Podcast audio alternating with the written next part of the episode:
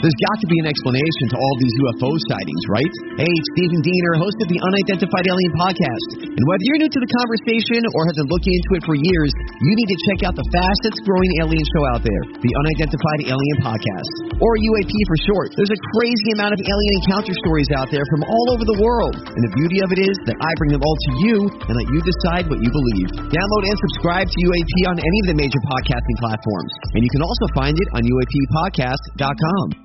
Yes, yes. Welcome into the Tim McKernan Show on the Inside S T L Podcast Network. And we have a rare treat for you. It used to be weekly. When we started the podcast, October first, twenty seventeen, every week, every week for two and a half years approximately, I guess just shy of two and a half years, every week we had a new guest. I think we did two two-part interviews over the course of that time. But every week, interviews. And then the pandemic hit, and uh, my reasoning for pulling off the every week interviews was because I just didn't think, if it was somebody I really didn't have a, a rapport with, you can get that same comfort level and therefore quality of interview via Zoom or certainly via phone. I think I did maybe two interviews, Theismann and a guy who was a founder of E S P N, over the phone uh, in uh, pre-pandemic on the on the podcast. But anyway, Mike Claiborne does not fall into the category of someone um, I don't have a rapport with. I have known him since, I think, nineteen ninety-eight. I think that is when um, I met him, and that's when I was interning at K F N S. And he was the program director and the afternoon drive uh, host. And so Claibs and I, in twenty eighteen, I- at spring training, uh, he came over to um, to our place, and I said, hey, we're just going to do something with podcasts, and wound up talking for two hours. I mean, just, there's nobody around. It's the exact same table at which I'm sitting right now, as a matter of fact. And we just went, and I don't know how long. It's a great interview. I would go back and listen to that, too. But we were just able to just kind of flow. And we could do that, it, you know, on the phone. We could do that in an interview setting, in a studio. And we could certainly do it via Zoom. And that is what we have for you here today. Um, in kind of a concerted effort amongst our entities, um this podcast will play on Claiborne's site, Claves Online dot com, and it will also play on my podcast network, Inside S T L. And uh, and I believe um, Claves wanted to release it in two parts, and so cool with me, whatever he wants to do. Um, doesn't really change anything. It's it's I think I think it's around two hours. And I think that what you're going to hear today is an hour and ten minutes, if memory serves. And then we took a break, and I think we did like another forty-five minutes. So you'll hear part two um, in the uh, in the next day or two. So Mike Claiborne, who you may know from the Cardinal broadcast, you may know from K M O X, you may know from K F N S, you may know from him coming by the radio program when we're at spring training and allowed to have the picnic table and essentially just making fun of the show and then just BSing. I was saying this. I said this on the T M A fan page, and over the course of the conversation with Claibs, I said there are, if, if I'm doing my own, in my experience, Mount Rushmore, hashtag Mount Rushmore, Saint Louis sports media storytellers. I've got Mike Shannon, Kelly Chase, Mike Claiborne, and Iggy. That's what I've got. And I'm very, very comfortable with that list. Um, Claiborne's ability to tell a story has led me to say to Dan McLaughlin, for example, when we are all over at Roger Dean Stadium during spring training, that the greatest podcast, at least local podcast, would be just putting a microphone on Claiborne while we are waiting for the Cardinals to come in from a workout, or one of us is waiting for a guest to do an interview, because it's just unbelievable. It's just it's awesome entertainment. And it's not intended to be entertainment. He just can do it. And so, you know, I've known him for twenty-three years, but over the course of these next Uh, two parts of this interview, and it's not an, it's not even an interview, because I, I don't know who's interviewing who. Um, I think I lead the thing off as far as starting the podcast, and then I think he leads the second part off, and I think he tags it at the end. Nobody gave a shit, didn't matter. But uh, it's just a conversation. And so I'm learning some things, some things about some people, like Bob Hyland, for example, who we always cite uh, as the standard bearer, but none of us worked for him. Claiborne did. And I asked him what's so special about uh, Bob Hyland, his relationship with Mike Shannon. Um, you know, I think people know they're close, but if they don't, now you do. But you'll hear how and why. The Live at Shannon's success. Um, I think the thing that I thought was absolutely, I couldn't believe it, was an interaction with a Saint Louis legend, a national legend, international legend for that matter, and Claiborne basically telling, and I think this is actually his words, to go fuck himself. So that's when I was like, oh, my God, I had no idea. And as he was saying, I'm like, have you ever told anybody about this? Because this is this is at another level. Um, so you will hear that as well. I guess along the way, I tell some stories that I don't know if I've told as well. Uh, I can't tell a story as well as Mike Claiborne. Like I said, Mike Shannon, Kelly Chase, Mike Claiborne, Kenny Strode. Uh, there's your uh, hashtag Mount Rushmore. So that's what we've got coming up for you. And uh, I'm glad that we can provide... Um, I guess if you want to call it an interview, but I don't. I think when you listen to this, you'll be like, "Oh, this, these are just two guys just bullshitting." So, welcome back to an interview, at least for the uh, for the time being, a two-parter here, and we will release them uh, this week. As uh, Claves and I recorded it over Zoom on March fourth, twenty twenty-one. Thank you to our sponsors for making all of this possible. Um, and they are as follows. the home loan expert dot com studio sponsor. That's Ryan Kelly. And Ryan Kelly is who I went through in twenty twenty to refinance. And then about six months later, it's who I went through to get pre-approved. Refinancing, take advantage of the interest rates. You gotta get refinanced and save money. I think people think, oh, it's going to be a whole thing. And what am I really going to save? And then you do it and you're going, oh, my, I had no idea. I had no idea. And I refinanced less than a year ago, and I could probably refinance again. That's how quickly the rates dropped. That's how much money is there to be saved. I think even more importantly, certainly if you're in the market to buy a home, is to get pre-approved. And so we were in the market to buy a home. And I thought, well, you know, I'll just go through Ryan again. It was so easy to refinance. Why wouldn't I do it again? And went to the home loan expert dot com. Couldn't have been easier. Ryan Kelly, the home loan expert, sponsor of our studios. Once you get a home with Ryan Kelly or once you get refinanced, make sure you're going to James Carlton. He's my insurance agent. three one four, nine six one, four eight zero zero, three one four, nine six one, four eight zero zero, or go online at carlton insurance dot net. Now, I started off by talking about how the podcast began on October first, twenty seventeen. I met James, I think, a week or two before that. And he came to me and he said, I want to sponsor the podcast. And I'm like, well, that's great because I haven't even started it. You must just believe that this thing's going to work out. Well, here he is. We're approaching our fourth uh, anniversary in October, and James has been with us every step of the way. I wasn't a client of his at the time. I had just met him, but I was so impressed after a year of working with him and him having to help me on one thing. And I'm like, why wouldn't I be with him? So I switched, and it couldn't have been easier, just like the Ryan Kelly experience. three one four, nine six one, four eight zero zero. That's James Carlton of the Carlton State Farm Insurance Agency. Ladies and gentlemen, it is my pleasure to present our guest, two-parter, two-parter, presented by Mark Hanna of Evergreen Wealth Strategies, Mike Claiborne, here on the Tim McKernan Show from the home loan expert dot com studios. Yes, yes. Welcome in, Tim McKernan and Mike Claiborne, with you here on both of our podcasts, Claves Online dot com and the Tim McKernan Show. It's a it's a joint effort, Claves. You know what? We had so much fun doing this a couple of years ago, and we since did. then I love we, it. We talked for like two hours. I know, and we were just looking around, and like we could have we would have went longer, but I think we, we were going to play golf that day. And we didn't want to blow it two times, sitting there talking about something. And then we finished we finished the conversation on the golf course, and we had a great time. And we were going to do it last year, and I don't know what happened. We were trying to get Danny Mac involved, and every we time were. we bring it up, he, well, he got, was like... We got COVIDed, I think, yeah. is what happened. Every time I'd bring it up, he was, yeah, that's a great idea, and he'd keep walking. And then COVID struck, so we decided we were going to do it this year, I'm looking forward to it.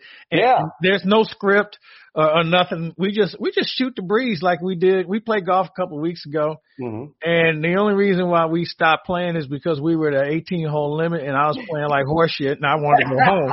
But other than that, I had a great time, and we don't do it enough. And, and for our viewers, you know, you and I talk or text, uh, you know, enough, but we don't spend as much time until we get to Florida. I mean, that's right. That is true. I don't know why that is, but you're right. We hang out more here than we do in the other three hundred plus days that Saint Louis provides us. Well, not for me. You obviously you're down here more, more than you are uh, in Saint Louis. So, you know, this is the only time we can get on your schedule. Yes. I'm too busy. I'm too yeah. busy with my various you, you, residences. You're cutting deals and, you know, you're, you're radio. No, you're communications mogul is what this has turned out to be, which is cool, which is cool, which which I wanted to bring up to you. How much have we seen this business change in, let's say, like the last five years compared I to – take it back. I'm sitting in the same house where we did the podcast you were talking about. Um, which was twenty eighteen, and I was doing a thing then um, with with Dan McLaughlin. Um, we were doing a little off-season show, and uh, Derek Gould was a regular guest on the thing, and we were using these cameras called Mevos, mm. and and they're the and they and we thought at the time, like, oh my God, look at this technology. We can put them on tripods, and then I can connect. I it remember. To my laptop. And there's a camera on Dan, there's a camera on me, and we can do that. And and that was three years ago. And I would, if if I saw those things in my storage room, I'd just throw them away at this point. They're obsolete. Yeah. I mean, and what has happened here? I mean, you and I are talking via via Zoom right now, or via via StreamYard actually, I, which is an app I wasn't even aware of, but it's great because you're able to put your sponsors up. I mean, hell, I mean, this is just another example of how quickly it's changed. But I think it's a great change. Because now so much of the control is in the hands of the people creating the content, and you're not necessarily yeah. at the mercy of the content platform providers. So I think it's a positive for what's transpired. And it's amazing how much – I would imagine you would say it's the, been the most aggressive change that you've seen in your career in the shortest amount of time. Oh, yeah. I mean, for me, I started in radio in February of eighty-one. So that's forty years. eighty-one. Um, I remember the first check. It was for it was a hundred bucks, eighty-five dollars and fifteen cents after taxes that I still have. I kept that check. You kept that thing. Yeah, just as a as a memento. And I never will forget who, I'm somebody who I was. I don't even know who I was dating then, and said, "Aren't you going to spend that?" I was like, "No, I'm going to hold you." It's not like it's the last time I'm going to actually earn earn a living at something. So, but yeah, I kept it, and to see how many things have gone from reel-to-reel tape to cart machines to the mini disc. Um, then we then the digital thing just turned everything around. Right. And now we've gone from the cameras you talked about to Zoom to StreamYard. And I'm sure there's something that's going on that you and I don't even know about that everybody yep. else is using. You know, we're kind of like the last to the party, but when we get there, we sure have a lot of fun. And it's I amazing. Think that's I mean, I have I a friend of mine um, who is, and he's, I guess, like four years younger than me, basically retired um, already, and he retired five years ago too, so this isn't a recent thing, uh, is a tech guy. And he, he'll occasionally text me about new apps, and one of them, here's a little pro tip, a little benefit to those listening, is called Clubhouse. And I go, oh, yeah, I have the Clubhouse app. It's a golf app. He goes, no, that's not what I'm texting you about. it, it, the one-track mind you have. Absolutely. I was locked in. I'm like, oh, yeah, I track my stats in Clubhouse. He goes, no, don't care about that. He goes, it's a, it's an app for communication. And he goes, I think this could wind up being the next big thing. But the other thing that I've noticed is there are a hundred next big things, and maybe ninety-nine to ninety-eight of them wind up being nothing, yeah. and then there's another one hundred next big things. But I saw, and I don't know who it was that tweeted it out last night. Might have been, I saw Tony Barnhart, the S E C guy, respond to it, so I can't recall who it was. Probably a college football person said, at this time last year, and you and I are talking on March fourth, so about fifty-one weeks since the pandemic really hit the mainstream with Adam Silver shutting down the N B A. I felt like that was the, mm-hmm. the big shot that was fired uh, for all the other sports. Had you even heard of Zoom? And my answer is no. fifty-one no. weeks ago, I hadn't even heard of it. I hadn't know? either, yeah. Um, and fifty weeks ago, I mean, like last week, I just figured out how to use it. I, mean, I like this StreamYard thing. I don't even know if the audience even knows what we're talking about, but we're on StreamYard, so you can have your sponsors up. And it's, I'm like, why don't I know about this? That's the thing. There's so much going yeah. on. Every here's another thing for, for us. I mean, I guess we both have done it with, with Inside S T L with me, with Claves Online dot com with you, and and Danny Mac has scoops. But then on a national level, uh, Colin Cowherd just announced a podcast network, I think called Volume. Um, I, I, you have all these people, talents, creating their own, I guess you can call them networks. Uh, and I don't know if that is what is going to wind up being the way things are no. for the next few years, or if it'll change. I don't know, but that's something I, that is I think that's it will. a trend that, that just has started within the last X amount of months or years. I, I, I think it will, and I think what it's doing is eliminating the middleman. Uh, or the the station or the program director or the yeah. station. Man. And, and, you know, for me, I'll tell you how I got into this. Uh, obviously, you, you got things rolling, and you created a, a great website uh, to do so many things. Danny Mac came along. But I was doing something in radio, and I had a sponsor for a show. And I was talking to the sales manager who told me, well, this is how much you get out of it. Wait a minute. I got the sponsor. I'm doing all the production, and this is all I'm getting? Oh, no, we we, we can do a better deal than this. And that really inspired me to try and go out and do something, uh, along with the fact that, you know, this thing is so instant. You can do it anytime you want to. Uh, and I think that more and more people have come to that conclusion that you don't need this and you don't need that. You right. don't need a huge studio. And it you costs know. a lot, too. I mean, yeah. There's a bunch of overhead that isn't necessary. Yeah, exactly. And, and so for me, I, I think this is a trend of the future. I, I think what you're going to start to see is more what I would call stream, streamio, streamio, where it's going to be a radio format that will be streamed. Yeah, compared yeah. to being in a station. And, and it's going to come from places all over the country where you and I are here in Florida, but you and I could be, you could be in Florida and I could be in Saint Louis or wherever and still do this. And you'll have people contributing from different parts of the country with their own segments and things of that nature. And I think you're going to see something like that. I think you'll see it more by the, before the end of the year, oh, if not sooner. one hundred percent. You know, and, and what that does for radio, I don't know. I, I don't know yeah. if we'll ever see radio as we once did no. or view it that way, because uh, you can stream and you don't, you won't have to worry about signal. You don't have to worry about, you know, equipment and all the other things. And I think it's really going to challenge radio as we knew it. Let's put it this way. Bob Hyland, the late, great Bob Hyland, is probably yeah. rolling over in his grave. But then again, he was smart enough where he would have figured this out. And, yeah. and made radio relevant, or he would be doing what we're talking about at a higher level ten years ago. I mean, he, yeah. he had incredible vision, with the exception of one thing. What was that? He didn't think this T V thing was going to work out. He always felt like he was competing. Well, he always competed against T V. Yeah. And you could never say on his radio station, uh, I saw something last night on. I saw the game last night. If you said you no, saw the game, you would get a it. phone call. There was a red phone in the studio. I've heard about and, the red phone. The, the bat phone, as I would call it, because if he called on that phone, it was, this is not going to be – it's going to be a one-sided conversation. He was going to do all the talking. And I remember one time I said it. I said, I saw the game last night, and we went to a commercial break. You saw, you never see the game on, on radio. He said, that's our competition. What are you trying to do? Help these guys? You know, he said, not that I know if they're going to make it or not, but why are we going to help them?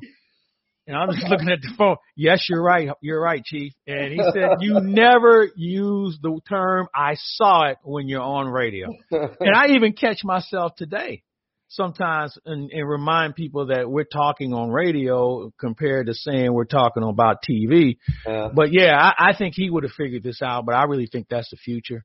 And yeah, I'm you know, good with I, it. I cite Bob Hyland as if I have any idea. I'll, I'll, I just know him in the sense like you talk about like a president who's held in high esteem.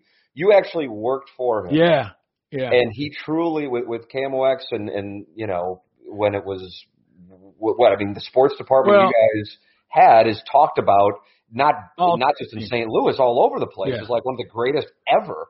Greatest what collection. Was the deal, what was the deal with Bob Hyland and what was? Well, why okay, was he so, so great? So Hyland Uh, his dad was considered the Surgeon General of baseball. He he go, he went back to Kennesaw Mountain Landers. So to give you a description of Hyland, he was truly statuesque. He was six two, six three.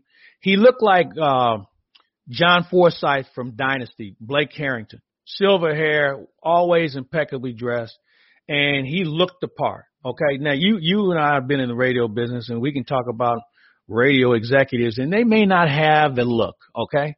This guy looked and reeked class in every sense of the word. And the thing about him, Tim, he was a guy who represented the Saint Louis community. He he was very involved in all zip codes of the of Saint Louis. And he was a real community leader, and he got a lot of things yeah. done. Yeah. And, and that's the one thing that – and Mike Shannon and I were talking about this not long ago, how we still miss him galvanizing Saint Louis uh, for so many different reasons. And he had no, there was no zip code he wasn't scared to go to or talk yeah. to people from. And he had people on speed dial that he could call and say, hey, I think we need to be doing this, or you should be doing this, or I'm going to have this done, or whatever. And he got shit done, yeah. period. And yeah. that's the one thing we don't have, uh, whether it was a business element or a political element. He got it done, and uh, that's what we miss. But from a radio standpoint, I mean, he created talk radio as we know it today. He created really? uh, at your service. Talking about, are you talking about Saint Louis talk radio? Or are you talking no, about... he, he he was the guy who really? kicked off in like the late fifties, early sixties at your service. He created that, and he was so powerful with C B S that he was the only station. He came once the only station didn't have a budget. He just sent the money in to Bill Paley because he and Paley were good buddies. Who and Bill Paley really created C B S as we know it today, uh, C B S T V and radio. And he would just send money in. Uh, the one neat thing about him, he was big on hiring people who were visually impaired. And he would have them make notes of what was going on in his station when he couldn't listen. Now, this is a guy who would come to work at like eleven o'clock at night and stay till about three in the afternoon. And if you ever wanted to raise, that's when you'd go see him, like about two in the morning, because nobody was there. So you and him would be the only two people in Saint Louis that would have suits on at that time of the day. And that's when I would have my best conversations with him, you know, except the one time. And I guess we have a little time to tell this story. Yeah, I want to hear this. So, so Bob Gibson, who Bob Hyland idolized, okay? Now, Bob Hyland, uh, and again, he was the most powerful guy in Saint Louis, period. He ran the biggest thing. They were run. They were having ratings, and they were doing twenty-three shares. Okay, think about My that. My goodness, twenty-three shares, selling an afternoon or morning drive for a thousand bucks a spot. Okay, that's how. That's back how, then too. Yeah, man. Exactly. That's like what, three thousand a pop now? So Hyland really he he thought Bob Gibson walked on water. All right, and he was a huge fan of Willie McGee. Oh. So Bob and I used to do this show every night, a post-game show, and every night we'd go across the street to see if the, the, the wine situation at A J's was okay. We'd go over there and have at least two drinks. And so one night, Willie McGee came over. And so we're just sitting there talking. And he said, hey, man, tell me about this Bob Hyland. I said, what do you mean? He said, well, they, he sends me a check every every two weeks just for me not to go on other radio shows. I, I never met the guy. So Bob was into his third glass of wine. He said, we can go meet him now. He's across the street. So we stumbled across that berm across oh, the street wow. to go. And so there, so we're all probably have been slightly overserved. No, we were more than slightly. So we go up to his office and I knock on the door and he looks at me like, what the hell you on? I said, hey, Chief, you got a minute? There's a couple of people who'd like to see you. And he said, well, yeah, all right, who? So Gibson walks in. He gets up, oh, Bob, it's just so nice to see you. He said, yeah, and this other guy. So here comes Willie walking in. Yeah. He said, I want to introduce you to Willie McGee. And he is like a child, okay? He is so happy to talk to his two of his favorite baseball players, which, by the way, he never went to a game. He thought it was bad luck if he was in the ballpark when the oh, game started. Wow. He would come in before the game sometimes, but he would never stay. He'd listen to the game. Of course, he would listen. Uh, so anyway – they're having the time of their lives. You know, Bob's drunk. Willie's not drunk, but Willie's just like looking at us like, gosh. So the next day, I'm sitting in the office because I was selling radio in the day and working at night at K M O X. And so the phone rings and he says, get in here. oh, shit, this, this, this, this may not go well. So I go in, and I'm expected to get fired. You know, you come in, I'm, I'm in the bag, and so is Gibson. He said, I want to talk to you about last night. And I said, yeah, I, I wanted to, I just want to. He said, no, no, no, let me do the talking here. He said, the next time you bring Gibson or Willie McGee up, could you call me and let me know they're coming? I look at him, I said, uh, yeah. He, I said, is there anything else? And he said, like what? And I said, and I wanted to say, well, like, I thought you were going to fire me. I didn't want to go. I didn't want to push my luck. I said, is there anything else you need, Chief? He said, no, that's it. But just let me know the next time they want to come over. They're always welcome. And I appreciate you bringing them over. Wow. How about that? I just looked around. I was like, I said, all right, a ceiling or a loose piano or something's about to fall, hit me in the head. Cause I just, I, I thought I was a goner. Okay. I thought I was done. And, uh, I'll never forget that moment, but he was just so cool. And we just spent fifteen minutes talking about a guy who's been dead for thirty years and he still has impact on me, yeah, and certainly this community. And people who are, who weren't even, yeah, like you said, people in their twenties who, yeah, but they know that name. Yeah, he was. But, but I mean, I, I always use the name as if I have any clue, but you actually, yeah, knew him and worked for him. And so I'm, I'm curious what it was actually like. I truly am. You know? He, he was the Mount Rushmore. He was on the mountain by himself. We haven't had anyone close to having an impact on Saint Louis like he has. I mean, no one close. Since he since he died, no one close has represented Saint Louis uh, on, on a political level, on a business level, and certainly in a broadcast level. Yeah. Nobody. My dad, my dad says something similar to that, Hyland being one of the examples. He said, back in the day, and I guess he's probably thinking of like seventies and eighties, there were like a group of people who would fight for Saint Louis. We're not even talking, yes, about politicians, yes, per se. And he said, mm-hmm, we're just missing, we're missing that. Yeah, he's right. Um We wouldn't have had to worry about the Rams leaving or coming or leaving because they would have, he would have found a way to keep the Cardinals here. Um, Hyland would have. Yeah, he would have found a way. When did he pass away? Do you know the, the year? Man, it's got to be twenty-five years ago. Yeah. At least. I still have a letter because when he was in the hospital, he, he had cancer, and I wrote, wrote him a note and sent him a, a, a letter and a card, the get well card. He sent me a note back in his handwriting that I still have.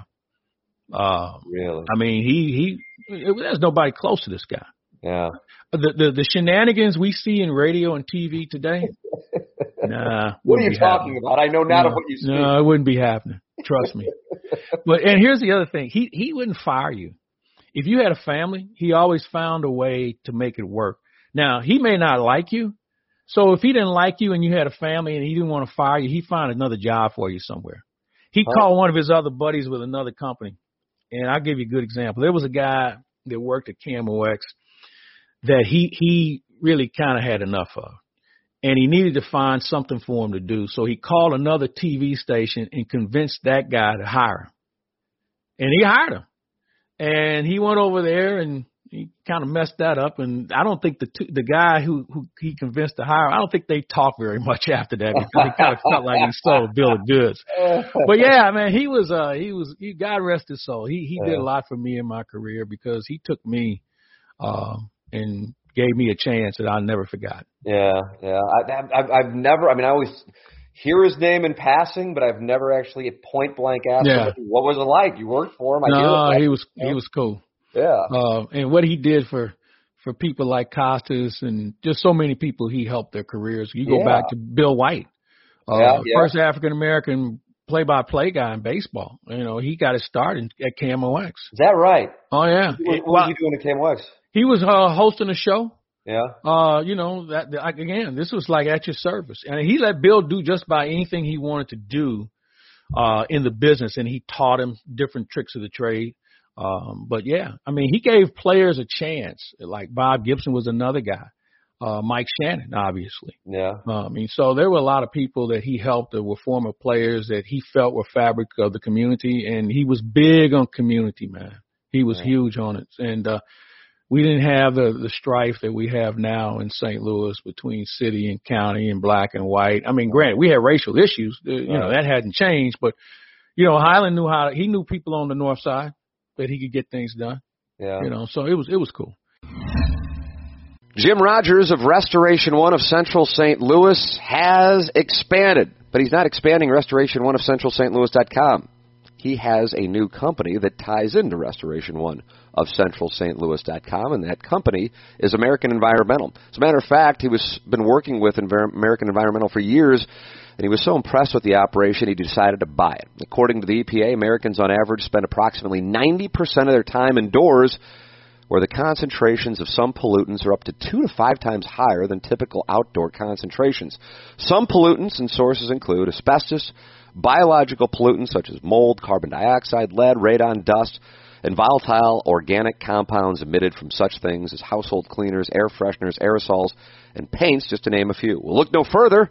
American Environmental is the company to analyze the quality of air in your home. They've been testing indoor air quality for over twenty-five years, and you can reach their knowledgeable staff at three one four, six six four, two eight zero zero. That's three one four, six six four, two eight zero zero, American Environmental.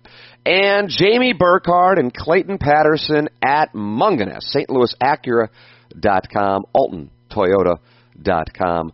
That is what you can do and get yourself a brand new car or their incredible selection of pre-owned cars at Alton Toyota dot com and Saint Louis Acura dot com. Here is the special they've got going on for the month of March.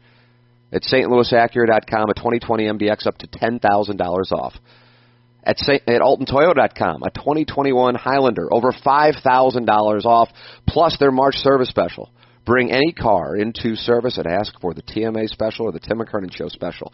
fifteen percent off all work. All work! Tires, batteries, wipers, anything and everything. All makes, loaner vehicles available. Please shop the pre-owned selection online, Alton Toyota dot com, Saint Louis Acura dot com.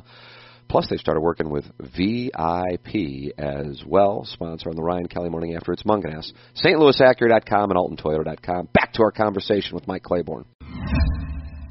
Uh, all right, what else we got, man? We can talk about that guy all day. He's been no, dead well, for thirty so, years. So you brought, you brought up Shannon, and here's another one. I'm, uh, I'm, I'm, this is just me being curious. So you yeah. Shannon, and you have this really close relationship with him, obviously.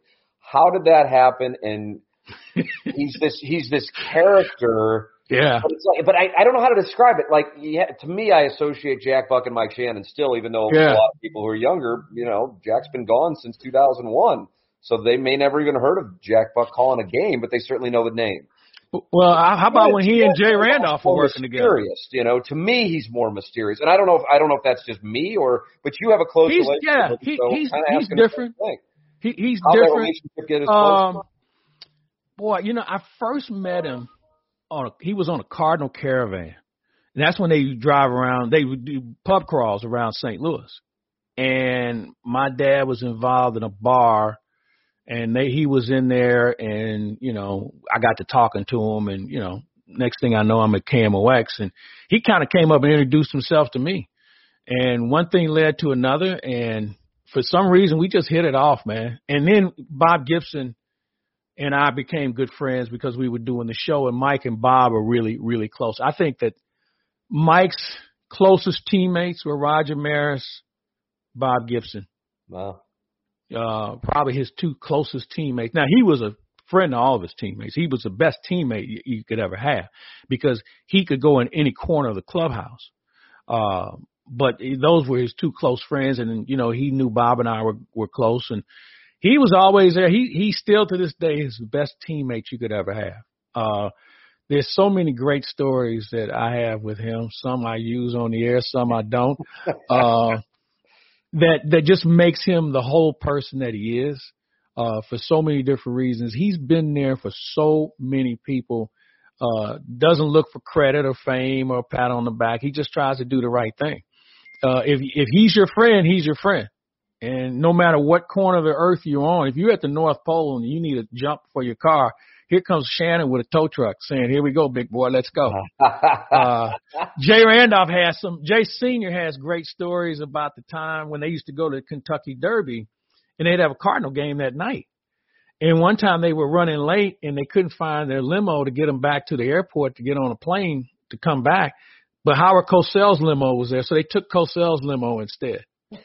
and, and, and, and I think – if I'm not mistaken, this is when A B C was doing baseball, and Cosell, they were doing Monday Night Baseball, and Cosell, I think, tried to find Mike Shannon to talk to him about, you know, confiscating his limousine. Somebody said, Howard, You ought to just let that one go. You, you're not going to win that one, especially in, in Saint Louis. So you might as well move on. But, yeah, he he's just been terrific, man. And even when I'm around him, he sees things in the game that, you, you know, I never see until he points it out. He's just so observant. Uh, but, yeah, he, he's been terrific, man, just a great teammate. And live at Shannon's, I, I think I, I feel like I texted you during some of them. Or during a rain delay, and they're replaying them. Mm-hmm. And I'm just like, for my money anyway, I don't know if there's been better radio in, in Saint Louis history. That because it's just so organic, it's so natural. You feel like you're eavesdropping, but it's amongst legends, just bullshitting with each other. Yeah, you don't know if people have had a you know a taste or not. You think yeah. they probably did. Yeah. It makes it better. It's the best. Let me tell you, and thank you for saying it. But it's all Mike. One of my favorite in the bag moments. Ron Santo, uh, former Cub great, Hall of yeah. Famer. You know, and he and Mike didn't speak to each other for years over something that happened in a Cub game with a player, and it was more of a misunderstanding. While they were playing? Or? Yeah, yeah. Really? Huh. Uh, and it didn't have anything to do with Santo, but it was uh, one of Santo's teammates. Anyway, somehow or another they reconnect. And this is when Santo had, had been sick. You know, he lost his legs, yeah, you know, to yeah. diabetes. And so he's getting around on prosthetics. And um, so Mike invited him to come on the show one night. And so, you know, Santo's a fun-loving guy. And so Santo's sitting there drinking some Cabernet. And so Mike said, hey, what kind of Cabernet you drink? He said, well, I'm drinking your house stuff. He said, well, that's good, but I got some really good stuff. So, you know, at the old restaurant, they had this vault because it yeah. was the whole bank. And downstairs in this vault, they it was like a party room, but it was a wine cellar. Yeah, so yeah. he had somebody go down and tell them, bring up a half a dozen bottles of the, of the good stuff. And I'm like, okay, it's, it's it's Mike, it's Santo, it's me. That's that's maybe the engineer's going to get a taste. But I'm saying that's two bottles apiece for all of us. So anyway, they get to drinking. And on the air, Mike says, hey, Ron, has anybody ever tried to pull a Prick, uh, trick on you and, and like hide your, hide those pegs from from you in the morning when you get out of bed? I just look at and Santo is dying laughing. All right, He's, and so Ron Culper, Major League umpire, yeah. good friend, is he had done the game that night, and he's driving home, and he texts me. He says, "They're both in the bag, aren't they?" And they were like two children just laughing and giggling. But he would he would make everybody comfortable sitting at that table. Yeah, you're and, right. And, and we've had so That's many great, great skill, guests. Uh, we've had so many great guests. Uh, and I would say ninety-nine point nine percent of them were terrific that we would invite back. I remember tonight we had Billy Bob Thornton, uh, the actor, on. Yeah. And this woman kind of comes in at the commercial break. And she's like, oh, Billy Bob, could you sign these? And she pulls them up, and, and he and he takes out a pen and goes, Billy Bob. Just like, she was the happiest person in the world. That was one night we were doing a show, and they, remember they had that nude bike race, bike ride on Saturday night where yes, I, I, yes, so, downtown, I crossed paths with it. So Shannon is, is we're doing the show, and my back's turned to him, and as he's talking, he says, hey, big boy, don't look now, but there's a bunch of naked people riding a bike down the street. And I thought, he, I'm like, yeah, okay, whatever. And I turn around, and there's all kind of things dragging and sagging. And we're, this is going on live radio when we're talking about this. And that's one of our one of our highlights of our show, because we, we were just kind of like stunned, to say the least. And you, it's hard to stun, sting Mike Shannon, okay? He's seen it all. But that one, he even caught his tongue for a second. But, yeah, that show, man, had so much fun. We, we had – so many, and you know, the, the best part of the shows were the commercial breaks and when we were done, and they'd stick around. And that's when the party would really start. Yeah, yeah, yeah. Uh, you know, but the commercial breaks, the stories that they could get told in three minutes or four minutes was just incredible. That's the best. Well, that's the thing. So here's what I was thinking, because it's you, and you're going to go, oh, don't put me in that class. But I, I really do. When we're, when we're playing golf, when we drink, whatever, dinner, you, Shannon, and Kelly Chase are, for my money, three of the greatest storytellers in Saint Louis sports. And you might be well, like, oh, this guy who passed away was the greatest, or this guy's no, the greatest. Me, that's the, that's the three. I don't have a fourth. I, I'm glad you Yeah, I'm glad you mentioned Chaser because, yeah, I, I put him in that category. I think you turned he and Mike loose. Oh, my and, and, and Chaser and Mike and I, we went to Canada. We didn't go at the same time. I would go up to Canada in the summertime and hang out with Chaser. And one year, Mike went up there and hung out with him. I think he took Matheny with him. But anyway, Mike hung out in the same bars that I hung out in, and we both had some of the same stories about the people we met up there. Uh, but I, I think, yeah, Kelly Chase – Uh, who I who I love like a brother. He's just like family to me yeah. uh, for so many different reasons. Yeah, he he's one of the best storytellers there is. And, yeah, uh, you know, he, and, and it is an art to telling stories because you can get a guy telling a story and he kind of leads you on and you kind of like, uh-huh, uh-huh, you're waiting on it. And then it's a dud. And then you and he's laughing. Would you just shut the hell up, quit laughing, and tell him finish the story?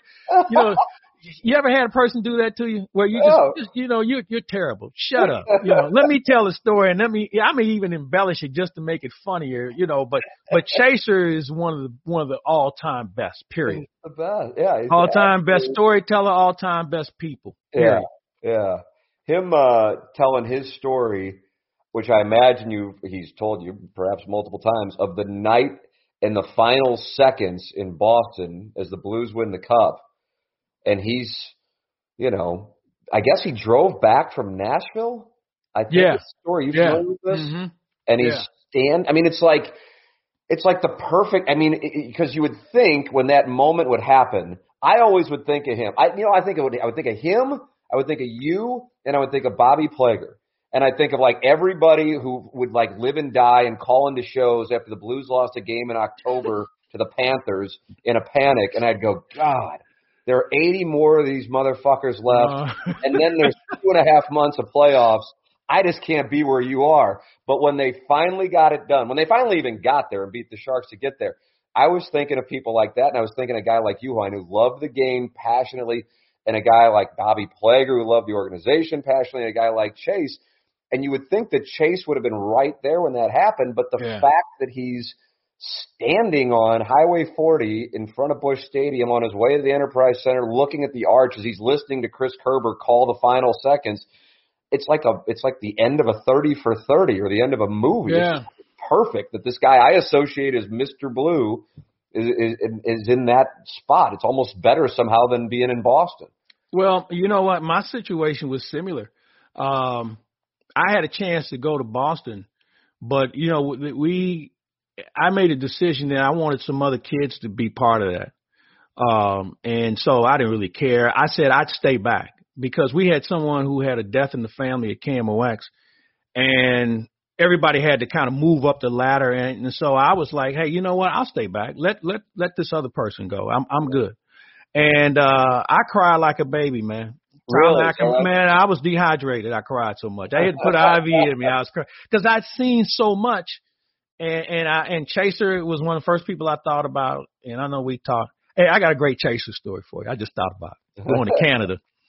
So we used to play in this rec tournament up there. Why the hell I got in, in, involved in a hockey tournament in Canada with the real Canadians, you know, that could actually play, you know? So anyway, we win the tournament. And so somebody from Chaser's hometown, Porcupine Plain, was yeah. getting married. She was marrying some guy from a little, little town down the road. And Ke- Kelly's got a brother named Kyle, who most thought was a better player than Kelly, but he didn't. He just didn't had a fire to want to continue doing it. But you know, you put him on your team, he's going to score a bunch of goals for you, and he's tough, tough as barbed wire.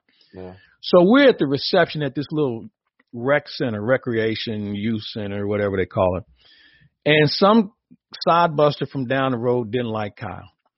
And he came up to him and he's poking him. I'm going to kick your ass. And man, we had a wedding reception. And so Chaser and I kind of stand there watching it. And Chaser kind of picks up on before I do. And so now Kyle's about had enough of this guy, right? So now we got all these rules from down the road and all the Porcupine Plain, Kelvington guys there. And we realized that half these guys on the team we beat in this tournament. So they were a little salty about it. So Kyle's like, all right, I've had enough of you. We can go outside. You know, we're not going to tear up this place. We're going to go outside. So Chaser says, uh, hey, look, this is going ready to go down. Just make sure nobody gets behind me. Yeah, that's no problem. And I'm I'm looking around to make sure I can tell somebody to same thing, and I realized there's nobody I can tell.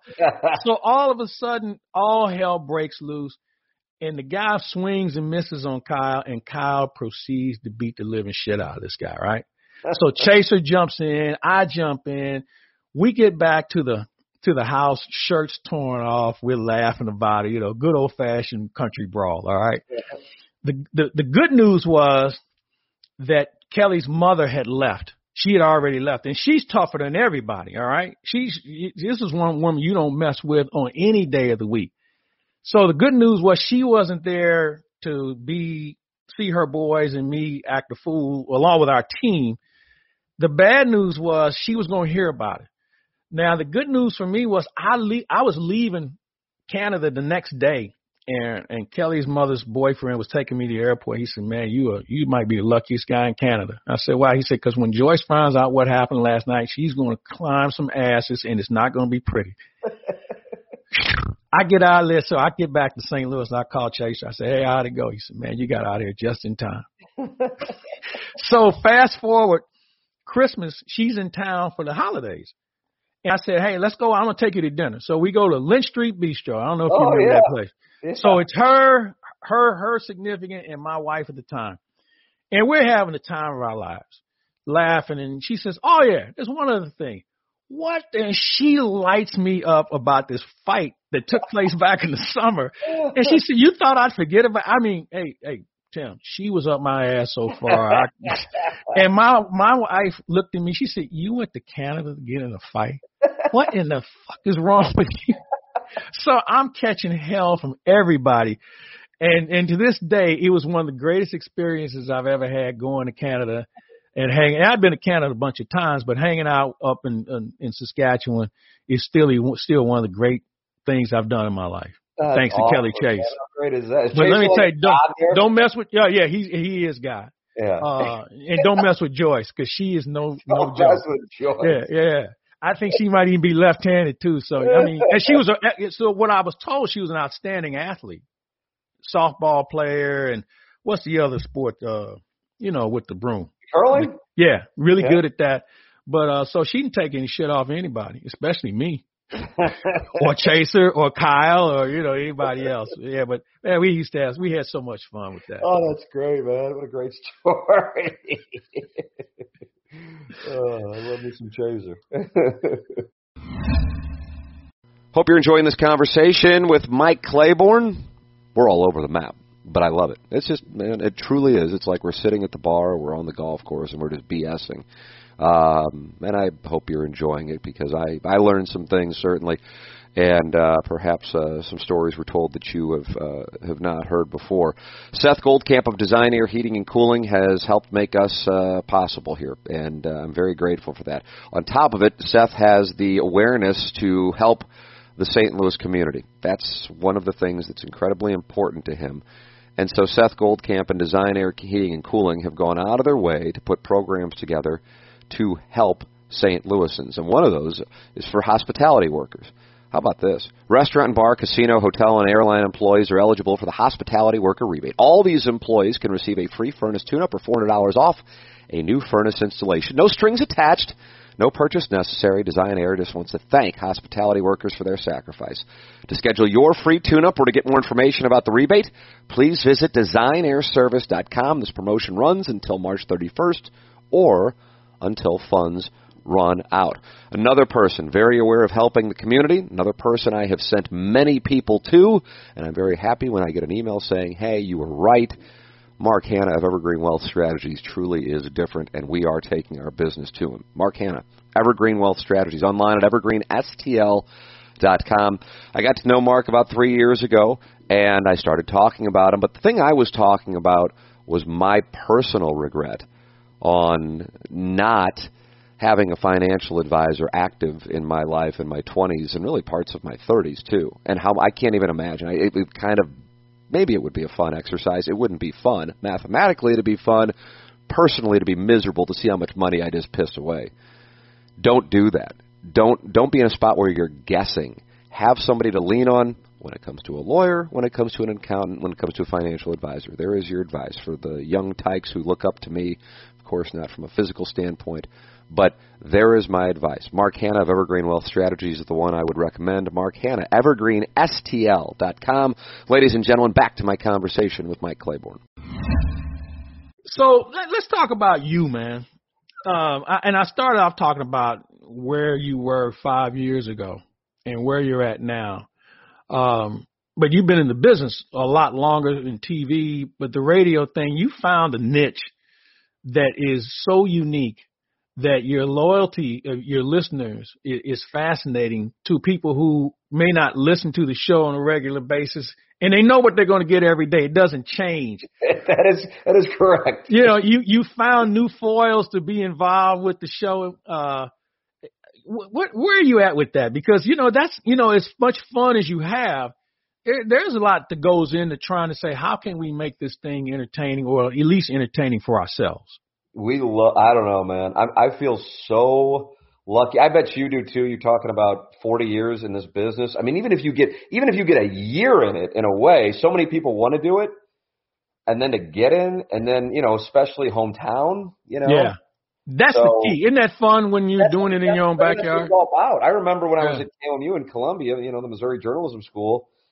And uh, the guy who I guess was our ins- instructor, he was the sports director at the time. I bet you know him, Brian Nooner. Do you remember? Brian oh, yeah. yeah, yeah, yeah, yeah. And then Chris Trevino replaced him. One of the nicest – Chris Trevino might be the nicest. Yeah, I mean, Chris Trevino – talking about storytellers. I mean, Trev- yeah. Mount Rushmore storytellers. Trevino's Mount Rushmore, nice yeah. guy in business. Maurice Drummond would be in that. Mo that Drummond. Uh, so – Then I think we can call off the jam at that. You can do some good stuff in this business, but you are so locked in on going to Saint Louis – that, you know, unless you get a job in Saint Louis, you're not going to take it, and, and that's probably not the way that it's going to work. And back then, you rarely saw anybody go, and I don't know. I mean, you've seen, you can go back to eighty-one. How many people went directly from school to Saint Louis on air? It probably yeah. didn't happen. I guess no. it happens now because the business has changed, television, you know. So he's like, you got to probably start somewhere else. I started in Little Rock, and uh And all I wanted to do was work in Saint Louis. It's all I wanted to do. So this show's been on now since two thousand four, and to get to screw off for three hours, I mean, what else can you ask for? I mean, it's like, in a way, I'm sure in a part we're influenced by like the Live at Shannon's kind of feel. You know, certainly not with the caliber of guests, because we don't have any guests. So we can't compare and contrast, you know. Uh, but but just that kind of feel of just screwing up. It's like a roast every day. That's the way I yeah. would It's a roast, and the audience is safe unless they, they enter into the reindeer games, and now they're going to get lit up. But that's what it's like. And to do that for three hours, it's straight improv, obviously. I mean, if anybody's like, how do you prep? What are they listening to? There's no way they could possibly think there's any prep. So it's just fun, and I just consider myself lucky because that's not what I wanted to do. I, I probably just like one other, you know, million other guys wanted to be the next, you know, guy calling Cardinal games. Yeah. Is that what you were? Is that what you no. were going to do? I just want to do talk radio, man. That's all you want to do, really? Yeah. I, right. The the the play-by-play thing, the broadcasting thing, kind of I kind of stumble onto, um, and I did it when I was in college. I went to a small school in Nashville, Tennessee, and that's when I started broadcasting and, and doing because I got hurt one year, and so the, I, the guy said, you know, you know enough about the game. Why don't you be a color analyst? And you know, my response, who you calling color? That's how little I knew about it, all right? You know, so uh, I did that, and then I kind of I got back to Saint Louis, and I really just wanted to do. For some reason, I wanted to, I wanted to take your phone call, and as we fast forward, I haven't I refuse to take them. I haven't well, taken you're not, a phone you're call. Not, you're not taking I, calls. I wouldn't take you a would really phone. Take calls. We're all text. We get like yeah. a yeah, the text. Now, I would deal with the text. Yeah, because you can filter those. Yeah, because at the end, I was like, I had two rules about talk radio. No drinking and driving and no drinking and calling me. You cannot do either one, all right? I remember listening to you and Bob Ramsey on K F N S and the calls you would get, oh. and I could tell when you were turned off by the call, and that was my favorite part. Uh-huh, what else you got, man? I, I've never had more fun working with somebody than Rammer, okay? That uh, show was something else. We used to do S L U basketball together, and this is when uh, S L U was really cheap, so we didn't have our own room. We had to share a room. Oh, and, you know, you learn about you learn a lot about people. in And we learn, and, and I always say this, Bob and I were doing the same things as kids growing up, We just did them in different zip codes. Yeah, yeah, you know, yeah. And he's he is my brother for so yeah. many different reasons. But when we would do that show, and he'd see when I was about tired of somebody, and he would be like, he's like, wait, he waved me out. He's like, I got this one. He'd be like, I got this one. And you know how Rammer can ask you a series of questions. He does. He can yeah. lead he's you down like, a path. He's like the prosecuting attorney. Yeah. And then he say, so basically, Tim, you're saying you're a real fucking idiot, right? Hey, thanks for your call. And we'd hang up, and I would just – we had – there was this one, and, and he I'm sure he remembers. We had a call. Now, we used to do transaction the other day, and we would find the most obscure transaction where, you know, Jim Picklebreath was named associate athletic trainer at who knows state. All right. So there was a guy named Stan Uras was his, it was, it was, it was U R A S S was his name. And, uh, you know, it was Uras. And so he, I think he was at Baylor. He was like the assistant sports information director at Baylor. And it was like, your ass. And you know how you get, you one up the next guy, the next line. So we get callers calling in, and we, and we were trying to get this guy on the phone. We couldn't find him. But your ass, I'll never forget that guy as long as I live. He's probably, he's probably like the number two guy at the N C A A now at some point. But your Stan Your Ass was his name. And man, we just teed off on that to no. And, you know, we were we weren't mean spirited. We just had fun. You know, it just was. Like what you guys it did. We, we had fun. It was so good. And, and one of my other favorites with Rammer, you know how you, you have the, the quote one minute live read? Oh yeah.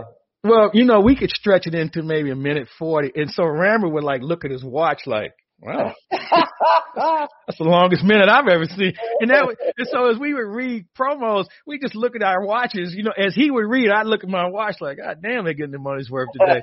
I mean, but we, we had so much fun, and we still do. We talk almost every day. Oh, yeah. Uh, yeah, he's still one of my best friends. But he No, he is my best friend, period, uh, for, for so many reasons. And watching his kid, I, one of my favorite things is when Brad, his first son, was born, I gave him his first baseball glove as a baby. Oh, yeah? Yeah. And to watch him grow, and he's going to be a great film director someday in his career, uh, filmmaker probably. Uh, to watch him grow, and him, he and I watch our kids grow. Um, yeah, he, he's the best. And we That's just, we just, job, we, we have had some great laughs over the years. Whew, man, oh, man. My goodness. What was the name of that show? It was, it was like three to six game. Uh, I think it was game something. Game time or Showtime. I think it was Showtime or Game Time, yeah. something like that. It was uh, the best. I mean, it was just, yeah. it was just, it was just random. I mean, it was just, you know. Well, you know how that show started. How's that? Uh, so Rammer and I were, were, and Rick Wallace were the first guys to be Colonel Rick Wallace. Yeah. We started, you know how he got the name Colonel? Uh-huh. Because he used to do traffic, and there was an officer, Don Miller. And then there was Captain Roger Brand. I said, well, I'm going to give you a battlefield commission. I'm going to make you a colonel. And let's see if we get a general traffic guy out there. So anyway, that's how we gave him that name. But anyway, we did that. We were the first guys to do all sports radio. And so Rich Gray, God rest his soul, you know, it didn't go as well as we wanted it to. We ran out of money, and they shut it down. So um, John Hadley and um, John Hadley and John Sloan were doing a sports talk show uh, at another station, five ninety. It was five ninety. It was W R T H, I think. I'm not okay. sure. Anyway, they were down here in spring training one year, and they got snowed in, and they couldn't get back to do the show. And so Bob Birch called and said, hey, could you guys fill in for John and yeah. and John for a couple of days? Well, we don't have anything else to do. I mean, I was in the agent business, so I had something to do in a day job. So we did the show, and that next week he said, hey, you know, would you guys like to have a show? And we were like, yeah. And one thing led to another, and that's the, that was the start of the next All Sports format. Wow. That's That was the start of K F N S. Isn't that amazing? I yeah. mean, that's the way that it happened? Yeah. Really? So, kind of accident? We, we, if it wasn't for a snowstorm, you probably wouldn't know know me at this point, and, and I probably wouldn't know you. Our thing started because when when Frank, I was working with Frank Cusimano, which I'm sure people are like, "How in the world did that work?" uh, yeah, I still to this day, you know. But he would go on vacation, or he would go, you know, follow his kids playing this or that. And then it would be on me, and I would have Martin Kilcoyne and the cat come in and Frank's show is still called The Press Box, and we called it The Sandbox because Frank's audience hated it so yeah. much. And what are you going to do about that McKernan? He's just not you, Frank. He, he's not going to go. He, I bet he doesn't even go to mass. Well, that's a tight read. uh, the, the, they're like, it's The Sandbox. And then these the guys who came in and from Atlanta, they go, that's our next morning drive show. The show, I remember that. The yeah. show for Frank, me, Martin, and the cat became The Morning Grind. And that's how, which was, again, a complete accident, you know? All this stuff a, that was good in our business is accidental. Yeah. I mean, I, we just told two accident stories about how I got into the podcasting business, how you got into the full-time radio business. Right. Uh, I mean, th- th- it's all about being in the right place at the right time. It is, man. There's so and being much- prepared for the challenge. And I always tell young people when they ask me, um, you know, how do you get in the business or how do you do this? I tell them, man, you, first of all, you got to be ready to recognize the challenge. Second of all, you have to be able to adjust. And that's something that a lot of people, when they get in the business, first of all, they think they can do your job tomorrow. Sure. And they have no clue. The second thing is they want to stay in Saint Louis. Like yeah. you mentioned, you had to go somewhere else. I was pretty lucky. I did a bulk of my career in Saint Louis. But, you know, I've talked to countless kids who think that they can do your job right now without going anywhere else. You know, they don't want to pay the dues of working in, you know, uh, some small market, you know, and, and doing everything, by the way. Yes. You know, you, I mean, you had to edit your, your own man, stuff. Man. Yeah, exactly. And now they tell me you have to do it now that way in this situation. But, you know, um, it, it's, it's something that I, I look at kids not being able to recognize a challenge that's presented to them, and they miss it. They want to do one job and one job only. And and I think the best example of a guy who was able to adjust, you know him, Rob Fisher. Rob oh, Fisher yeah. was all baseball. He was all everything but basketball. He moves to Memphis and takes a chance and getting involved in an all sports station there. The next thing you know, he's doing this and he's doing that. Now he's one of the best sideline people in the N B A of yeah. all sports. Um, and he made the adjustment. And there's so many other people that you look at in the business that found themselves doing something they never thought they'd do. So, but for me, as I said, uh, I, I really didn't have the aspiration to do play-by-play or be involved. Mike Shannon was the guy that said, you ought to do this. Really? So Shannon, yeah, is that yeah. right? He said, you ought to do it. And I was like, well, okay. You know, you don't say no. Yeah. You know, you give it a shot.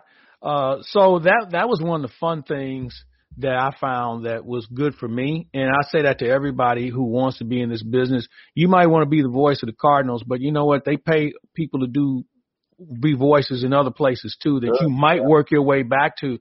But don't limit yourself. And think about all the guys from Saint Louis that are in some other major markets yeah. that are doing this.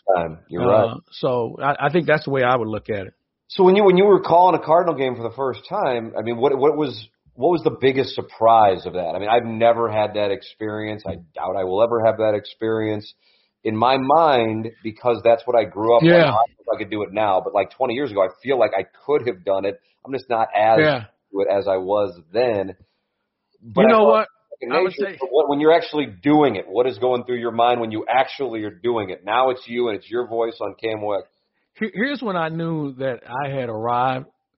This broadcast was authorized under the rights granted by the when, when I read the disclaimer, I was like, holy shit, I just I just read something I've heard every night of my life.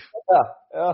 And and it, and it, well, as small as that may seem, that was that was let me know that I had actually checked in yeah. to the big leagues. Yeah. And then the next time I think it was when I looked over and there's Mike Shannon and I had said something that made him laugh. And, you you know, his laugh is infamous. Oh, yeah. And to hear him laughing at something, uh, and I, I remember what it was. We were in Houston. And in, in uh, Minute Maid, you know, they have the, the, the windows.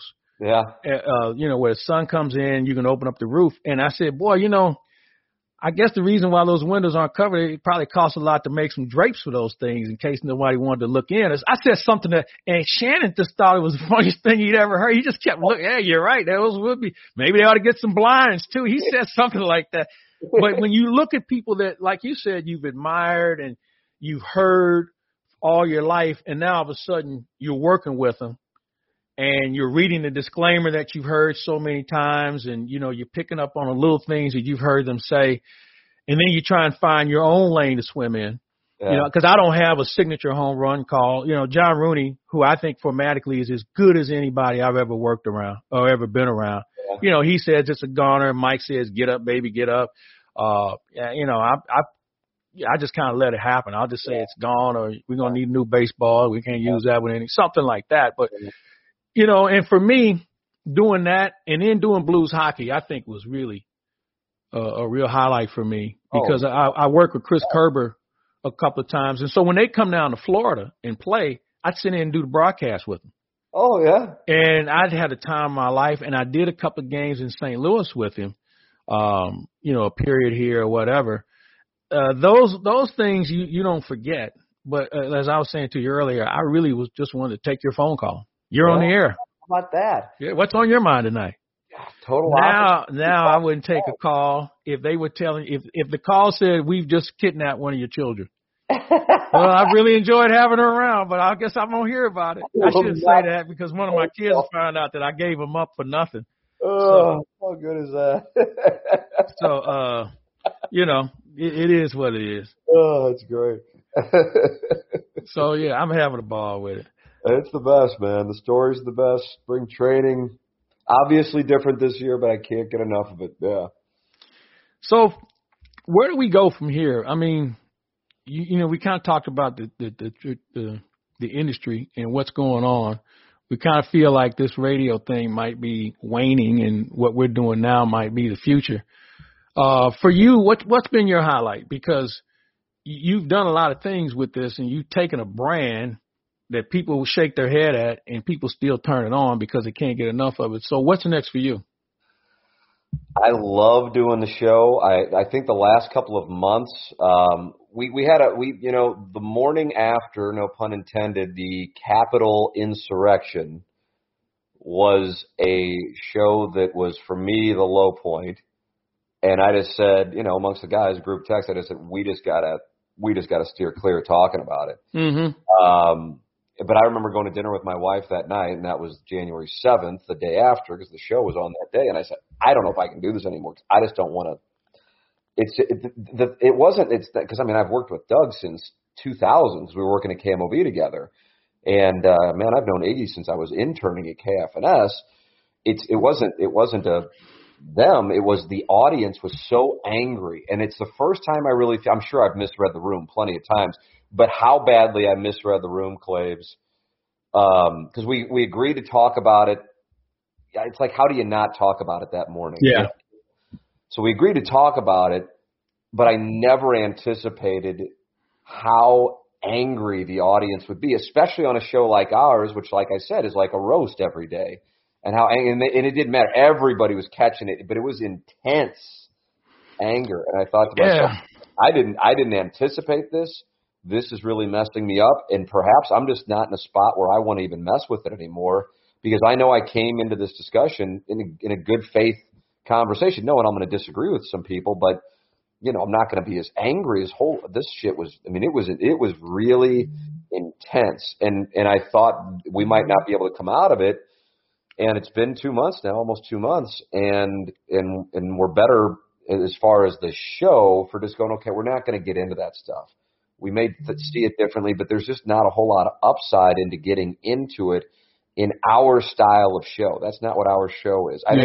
tune into our show, you know, I don't know uh, how many economics degrees Iggy holds.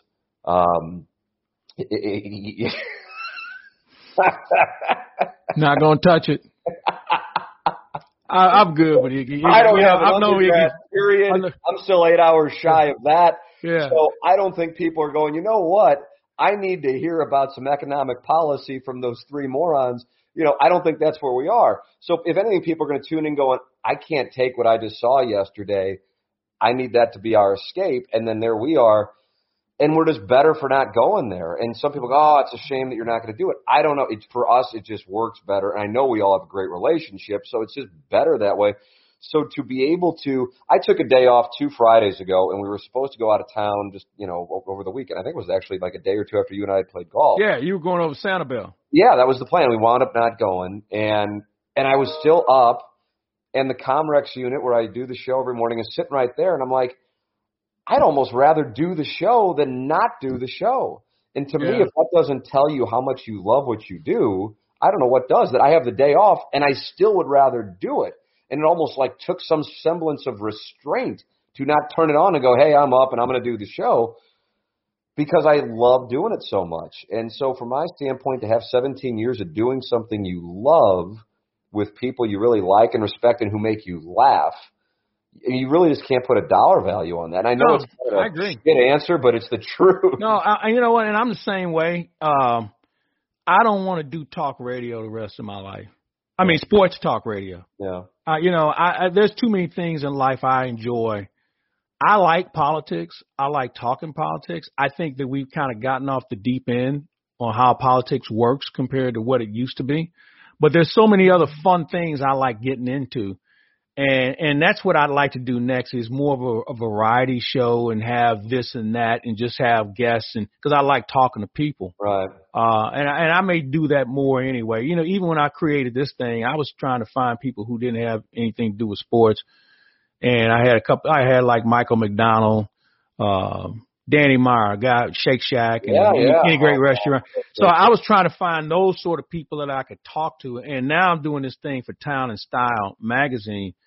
And I'm trying to find somebody who doesn't do sports. Now, I've had a lot of sports subjects, but I try and want to be as diverse as I can be because yeah. uh, I like talking to people and having fun. But, yeah, you know, you, you have those days in the business where you're like, oh, shit, you know, and, and it's serious. And yeah. people have become so volatile now in their responses and how they deal with things that it's not like it used to be.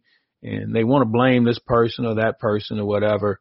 Uh, and it gets personal. You know, yeah. people get real vicious. Um, and I don't know where we're going to go with that. You know, I, I try and diffuse that. I try and temper it down uh, compared to just being like, an, oh, yeah, you know, I, I don't right, know. Yeah, right. That. Life's too short.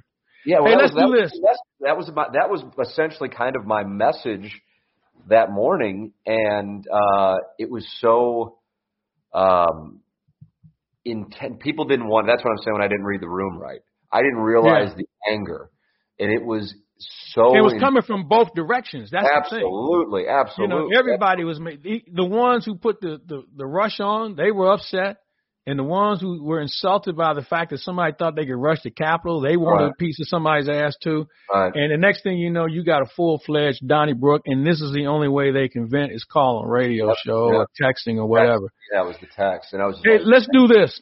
I want to continue this. We're going to take a break, folks. We're going to come back and reload. He's Tim McKernan. I'm Mike Claiborne, and we're just we're just shooting the shits. Uh, I'm, I'm hanging out with my bud here. We're just having a good time. So stand by, folks. We're going to have more of this coming up right after we take a break. So there it is, part one of the conversation with Mike Claiborne. We will have part two, I think, tomorrow, but sometimes I don't want to say it and then it not happen. This is I, Claiborne is releasing it kind of, uh, and he's pacing it out, and so I'm just like, hey man, whatever works best for your business is cool with me. We'll release it. So uh, I hope you enjoyed this. I hope it gives you a taste for what is to come in the second part.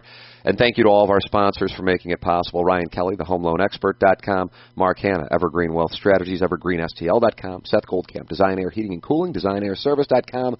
Munganess, Jamie Burkhardt and Clayton Patterson, Saint Louis Acura dot com. Alton Toyota dot com. Jim Rogers, American Environmental and Restoration One of Central Saint Louis dot com. And James Carlton of the Carlton State Farm Insurance Agency at carlton insurance dot net. For Action Jackson and for my guest, Mike Claiborne, I'm Tim McKernan. This has been part one of our conversation with Mike Claiborne on the Tim McKernan Show from the home loan expert dot com studios. Peloton, let's go! This holiday, with the right music and the right motivation from world-class instructors. We're going to pick it up a notch. It's the holiday season. You might just surprise yourself with what you're capable of. Work out to thousands of live and on-demand classes, from running to cycling to yoga. Try Peloton risk-free with a thirty day home trial. New members only. Not available in remote locations. See additional terms at one peloton dot com slash home dash trial. Peloton. Motivation that moves you.